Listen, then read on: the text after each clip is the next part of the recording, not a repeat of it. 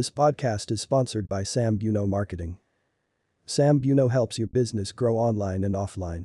From e-commerce, website development, marketing and more, Sambuno is your partner for success.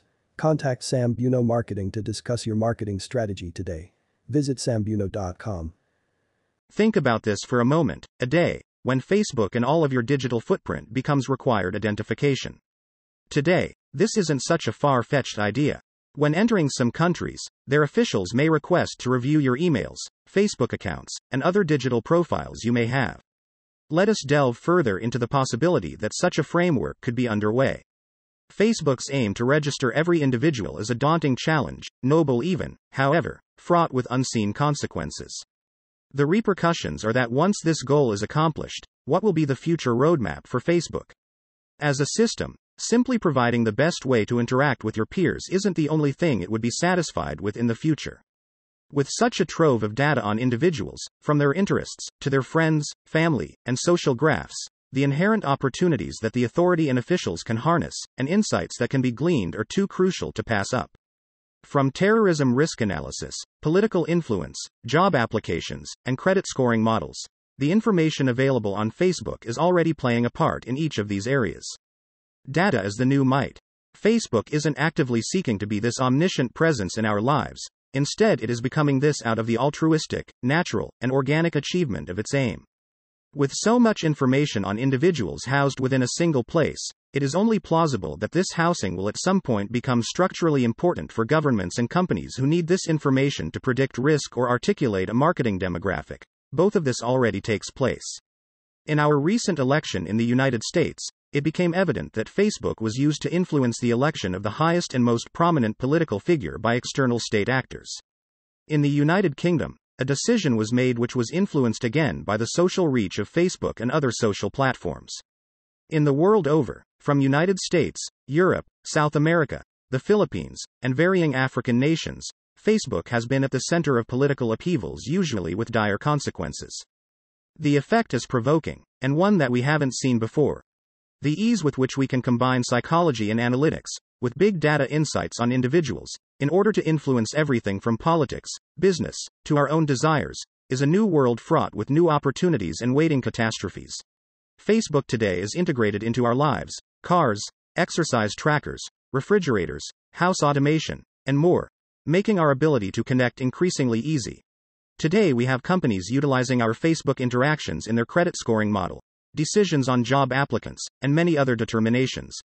Now think about it. With as much information as we divulge on sites like Twitter and Facebook, why would it not become the most essential honeypot for any entity looking to make decisions? You might think, quote, but I have my privacy rights, end quote. Sure. Although that is hardly a sufficient barrier to hold off the tsunami of interest in information that can readily influence society. Additionally, it's become easier to gather information today and nearly impossible to investigate. How the Social Security system became a required part of life. In 1934, the Social Security Act signed into law became the first legislation designed to provide reprieve from poverty in old age, unemployment, and destitution. Along with it came the ancillary element that is the Social Security number. This unique number attributed to beneficiaries of the legislation was a way of identifying the subset of the population that would receive benefits under the new legislation.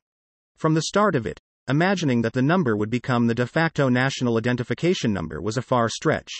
Today, the Social Security number is the national identification number required to engage in all facets of our livelihood, from getting a job to obtaining a library card. This single identification number has become integral to life. The transformation was gradual. Given the brave new world we are speeding towards, the availability of data and the analytical capabilities to crunch them, and the heightened political climate around the globe, this thing that we're so passively engaged with today may become a necessary requirement tomorrow. How the digital social security system may occur. Most of us are walking around with a smartphone in our pocket that signals where we are, what we are thinking about, our friends and connections, and a whole lot of other details that identifies us and others.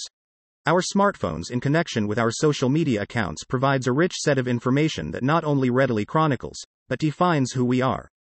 Facebook, the preeminent social media platform has been gradually making inroads into ubiquitous spread. From initiatives such as Internet.org to the various integrations in our everyday lives, Facebook is developing a framework that is increasingly difficult to break away from. However, To repeat, Facebook doesn't aim to be the new passport required in this brave new world. It simply is that Facebook has, and is developing the framework that makes it capable of pivoting at a moment's notice into that other thing, that Orwellian promise of total surveillance. This podcast is sponsored by Sambuno Marketing. Sambuno helps your business grow online and offline. Contact Sambuno Marketing to discuss your marketing strategy today. Visit sambuno.com.